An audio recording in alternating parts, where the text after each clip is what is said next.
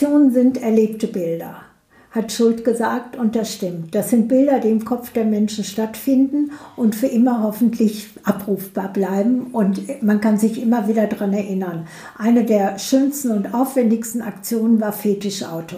Der Schuld hat ja die Themen, die unsere Zeit bewegen, Müll und das Auto, die Mobilität immer zum Thema seiner Kunst gemacht. Und am Ende der Autozeit wollte er 89 dem Auto nochmal ein Denkmal setzen und hat unter der Aktion Fetischauto zehn Autos genommen und sie in den verschiedensten Situationen gezeigt.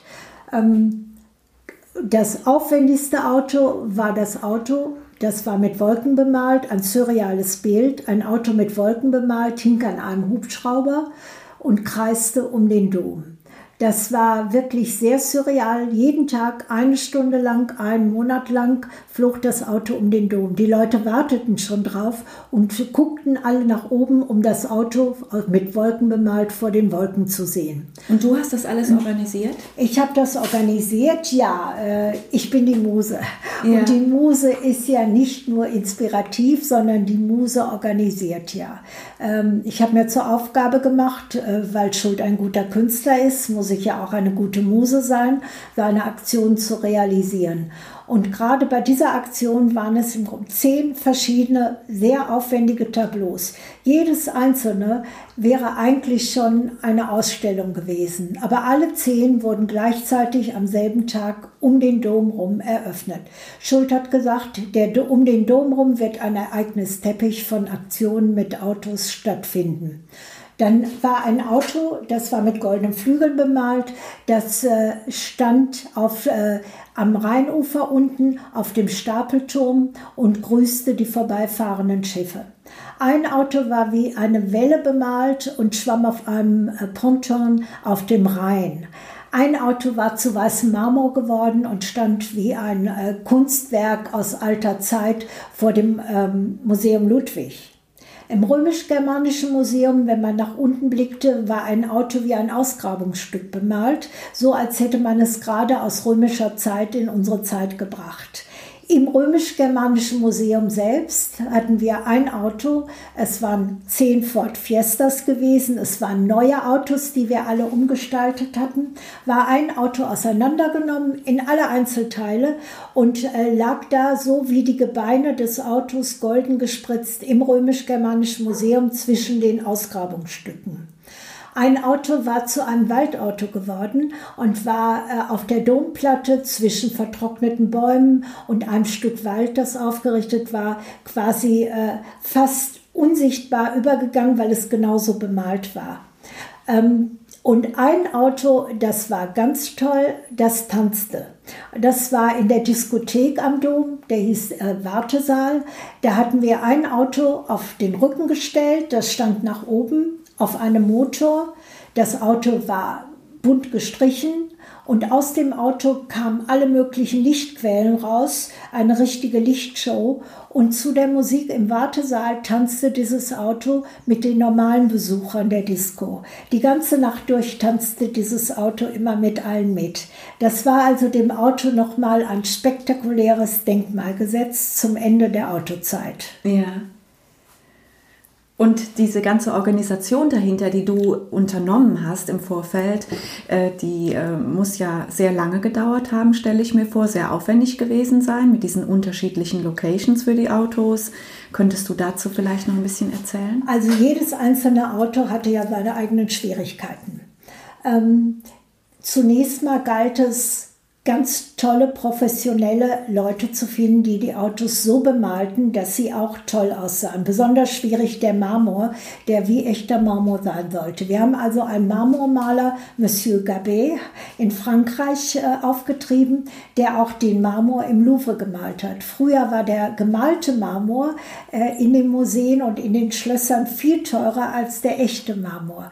Und diesen Marmormaler, der äh, also auch Professor für Marmormaler Malerei war. Der kam mit seinen Studenten nach Köln und der hat alle Autos bemalt. Das äh, Flügelauto, das Auto mit den Wolken und eben auch das Marmorauto. Und die Autos waren sensationell toll gestaltet und sahen super, super schön aus.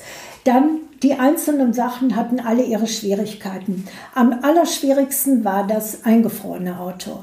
Das war ein Auto, das zum Stillstand kommen sollte und für einen Monat eingefroren vor dem Dom stehen sollte. Es war also erstmal sehr schwierig, eine Firma zu finden, die das Auto eingefroren hatte. Ich habe dann eine Firma gefunden äh, hinter dem Flughafen, die sonst äh, Gemüse und Obst eingefroren hat. Und äh, die habe ich überredet, mir einen Platz zu geben, auf dem wir das Auto einfrieren können. Dann habe ich mit Experten gesprochen und äh, die haben mir erklärt, dass man Einfrieren hat ja eine unheimliche Kraft. Früher hatte man ja mit Eis auch gesprengt. Einfach. Äh, die, der Hund bellt. der interessiert sich auch dafür. Ja, ja. Früher hat man mit Eis also wirklich Sprengungen in den Bergen gemacht. Und man hat, der Ingenieur hat mir gesagt, wir müssen eine Eiskiste aus äh, Metall konstruieren, die muss so stark sein, dass wir das Auto da reinstellen können. Und dann konnte man in dieser Kiste, die also wasserfest war, ähm, jede Stunde nur sieben Zentimeter Wasser zugeben, sonst hätte es die Kiste gesprengt und das Auto zerdrückt. Wir haben also über zwei Monate das Auto immer um sieben Zentimeter eingefroren. Trotzdem wir das gemacht haben, verbog sich die Kiste ein wenig und das war wirklich eine irrsinnig starke Stahlkiste. Am Abend vor der Pressekonferenz wollten wir dann dieses, die Kiste mit dem eingefrorenen Auto rausziehen. Denn das Problem ist, dass die Türen von den Gefrierhäusern sehr klein sind, damit nicht zu viel Kälte rausgeht. Das heißt, also wir mussten durch diese Tür kommen. Nun hatte sich die Kiste etwas verbogen, wir kamen nicht raus.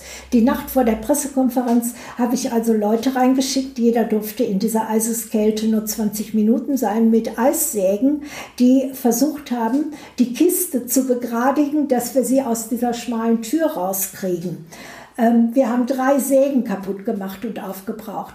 Und dann haben wir von außen also diese Kiste rausgezogen und auf einen Tieflader raufgezogen. Dann mussten wir sie über die Autobahn bringen und wir haben sie aus der Kiste befreit und sie hatte, das riesen Eisblock hatte einen Riss bekommen. Mhm. Die Polizei, die vor uns herfahren musste, weil das war Überlänge und die Autobahn musste gesperrt werden, weil sonst gefährlich war, dass wir da Transporte machten, ähm, verlangte, dass wir die also dann sicherten. Wir haben also irrsinnig viele Gurte und alles auch um den Tieflader rumgemacht, damit er nicht auseinanderbricht. Dann sind wir mit Polizeibegleitung vorn und hinten und an den Seiten haben wir dieses an den Dom gebracht. Die, der Dom ist aber der Domplatz ist unterkellert, da ist die Garage, das heißt, der hat nur gewisse Punktbelastungen. Der war zu schwer.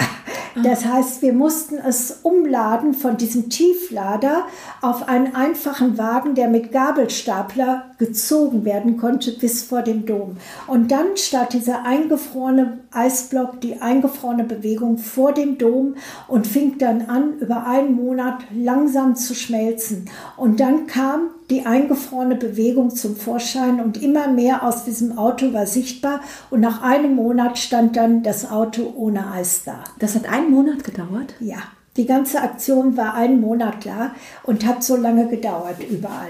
Und überall waren ja die Ereignisse. Einmal am Tag flog das um den Dom, ja. auf dem äh, Rhein schwamm es rum, ähm, in der Disco tanzte es. Also äh, das war unglaublich umfassend. Beispielsweise, und alles wurde ja in der Nacht vor der Pressekonferenz gleichzeitig an die Orte gebracht. Ja. Und auf dem Transport in die Disco brach dann die Scheibe von dem Auto raus. Ich musste nachts noch irgendwo eine neue Autoscheibe auftreiben, Automechaniker, die die neue Scheibe ansetzen. Und überall gibt es natürlich Probleme, das weiß ich ja. schon, äh, egal wie man es plant. Äh, das ist so umfassend und nie hat vorher jemand das gemacht. Das heißt, man hat hat auch keine Erfahrungswerte. Und ich sage immer, eine Aktion ist wie so ein riesiges Puzzle. Man hat unendlich viele kleine Teile und erst im letzten Moment, wenn alles aufgebaut wird, weiß man, ob die Teile alle zusammenpassen ja. und ob sie das Bild ergeben, das man haben will. Aber dieses Auto, das um den Dom herum kreist, Das, äh, also wie, die Genehmigung dafür zu bekommen, das stelle ich mir super schwer vor. Damit fängt es doch schon mal an, oder? Ja, äh, ganz schwierig. Ich musste für jede einzelne Sache natürlich Genehmigung kriegen. Mhm. Und das sind alles Sachen, die es vorher nicht gab. Ja. Und äh, da, wo ich die Genehmigung brauchte vom Ordnungsamt, vom Bauamt, von der Feuerwehr, von der Polizei, äh, von, äh, vom Bezirksamt. Ich brauchte alle Genehmigungen für alles. Und das ist äh, natürlich schwierig. Aber ähm, ich versuche ja immer allen zu erklären, warum ist das. Und ich versuche jedem klarzumachen, dass er Teil von einem ganz einmaligen, wunderbaren Sache ist, wo er in 20 Jahren noch darüber reden kann, dass er beteiligt war. Und ich versuche auch die Leute so einzubeziehen. Ich lade sie ein, ich zeige es ihnen, wenn es fertig ist. Und es gelingt mir immer, dass die Leute dann ganz glücklich sind, dass sie einmal im Leben auch über ihren Schatten gesprungen sind und beteiligt waren. Und was riskiert haben auch. Und riskiert haben, weil es ist ein Risiko. Ne? Ja. Wenn, wenn jemand erlaubt, dass also ein, ein Auto um den Dom fliegt, ne? mit der Kirche musste ich natürlich auch sprechen, ja. ne? Ähm, oder auf dem Rhein schwimmt. Oder, ne? Das ja. musste ja, das kann schief gehen. Aber mittlerweile, jetzt nach so vielen Jahren, wissen die, dass wenn ich was sage, es auch so sein wird. Und wenn ich sage, dass es hinterher alles sauber ist und abgeräumt und dann wird es auch hinterher sauberer als vorher sein. Mhm. Weil ich denke, wenn ich die Verantwortung habe und jemandem etwas verspreche, äh, dann halte ich das auch. Also da bin ich unheimlich verantwortungsvoll, denn ich möchte ja auch noch lange Kunst machen diese Tätigkeit, die du da ausübst, die kann man ja nicht lernen. Das heißt, äh, Learning by Doing oder Naturtalent, eiserne Disziplin oder einfach äh, das Ziel fokussieren und alle Wege ausprobieren, Try and Error.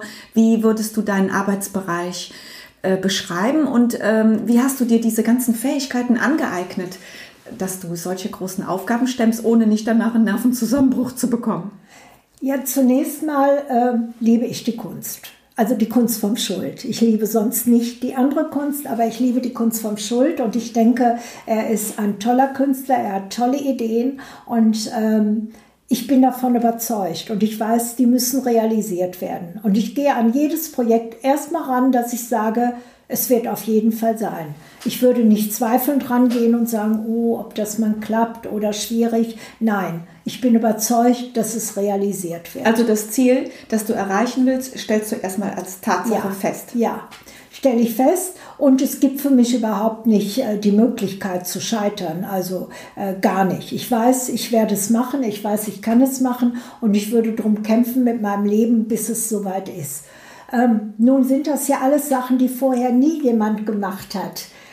Und äh, das heißt, äh, ich überlege mir vorher, wie ist es machbar. Nun passiert alles Mögliche zwischendurch, dass irgendwas nicht so funktioniert, kaputt geht, dass man anderes Werkzeug hat oder mitten in der Nacht doch nicht das richtige Werkzeug hat. Und da kommt mir natürlich zugute, dass ich mein Leben lang immer alles in Frage gestellt habe. Ich habe ja immer gesagt, auch was mich betrifft, ähm, warum macht man das so? Kann man es auch anders machen? Muss man es so machen? Vielleicht gibt es eine bessere Lösung. Und diese Gedankengänge helfen mir natürlich, dass ich dann sofort denke, welche Lösung kann ich machen, wie kann ich improvisieren. Und ähm, ich, ich habe eine Kreativität, Dinge zu improvisieren. Das ist interessant, dass du das sagst, weil ich habe einen Artikel letzte Woche gelesen, dass in der Arbeitswelt der Zukunft Know Why viel wichtiger sein wird als Know-how, weil Know-how kann sich jeder irgendwie aneignen aber dieses Warum tue ich das überhaupt, das fragen sich die wenigsten Leute. Und mit, dem, mit der Frage nach Warum kommt man eigentlich viel weiter, weil man dann auf einmal anfängt, die Komplexität einer Aufgabe zu begreifen. Und jetzt sagst du, dass, dass du das im Grunde immer schon so gemacht hast. Das finde ich jetzt spannend gerade. Ja, ich habe das immer so gemacht und das hilft mir dann natürlich, dass ich nicht die eingefahrenen Wege gehe. Ein Ingenieur, der dann stünde und äh, eine Sache funktioniert nicht, äh, der wüsste nicht weiter, weil das, was er meint, wie es funktionieren muss, geht so nicht. Ne? Und ich finde dann immer alternative Lösungen, weil ich ja grundsätzlich alles immer in Frage stelle und immer, immer be damit beschäftigt bin, einen Weg zu finden und sei es ein anderer Weg. Aber ich finde immer einen Weg, wie etwas funktioniert. Und das ist auch der, die Aufgabe einer Muse? ähm, ich definiere die Muse so. Also die Muse ist ja eigentlich kein festgeschriebener Beruf, man kann es ja auch nicht lernen. Es gibt auch keine Vorgaben dafür. Ähm, aber wie ich Schuld kennenlernte und er mir ja schon am ersten Abend von der Kunst erzählte, dass er Müll auf die Straße wird und ich beschlossen hatte, seine Kunst zu realisieren, weil ich denke, dass das für unsere Gesellschaft wichtig ist. Ähm, da habe ich mir überlegt, was kann ich leisten? Und habe dann gesagt, ich will Muse sein. Und äh, vielleicht ist mein Musenbegriff anders als die Musen in der äh, griechischen Geschichte. Ähm, aber ich bin eine Muse, die beschlossen hat, die Kunst vom Schulz zu realisieren und optimal umzusetzen. Und an diesen Umsetzungsprozessen ist er dann auch gar nicht mehr beteiligt? Nein, ich versuche ihn nicht zu beteiligen, weil Schuld natürlich stören würde, äh, weil er da dann ja auch nicht flexibel wäre. Nehmen wir mal an, also, äh, äh, also minimale Nuancen, die würde ich dann nicht, wenn es an die Substanz eines Kunstwerks geht, aber wenn bei der Realisation etwas nur auf eine bestimmte Art zu realisieren ist, dann werde ich das einfach machen. Ne? Ja. Und äh, weil ich sehe das dann auch abstrakt, während Schuld würde das immer persönlich nehmen. Und ich versuche ihn möglichst äh, bei der Realisation außen vor zu halten, äh, was ja auch gut ist für ihn. Da muss er sich um all diese Dinge nicht kümmern. Ja, und eine Menge Konfliktpotenzial für eine Beziehung stelle ich mir auch vor. Äh, ja, die hätten wir sowieso, weil also Schuld und ich haben uns nie über zwischenmenschliche Beziehungen gestritten, aber natürlich über Kunst. Ja. Ähm, weil es funktioniert ja nur, weil ich eine starke Frau bin. Der Schuld würde jede schwache Person in seiner Umgebung natürlich ruinieren. Das würde nicht gehen. Aber wir sind beide gleich stark und als gleich starker Partner traue ich mir natürlich auch zu, meine Meinung zu sagen. Ja, ja, spannend, toll. Werden wir noch ein paar Mal drüber sprechen, denke ich. Ja.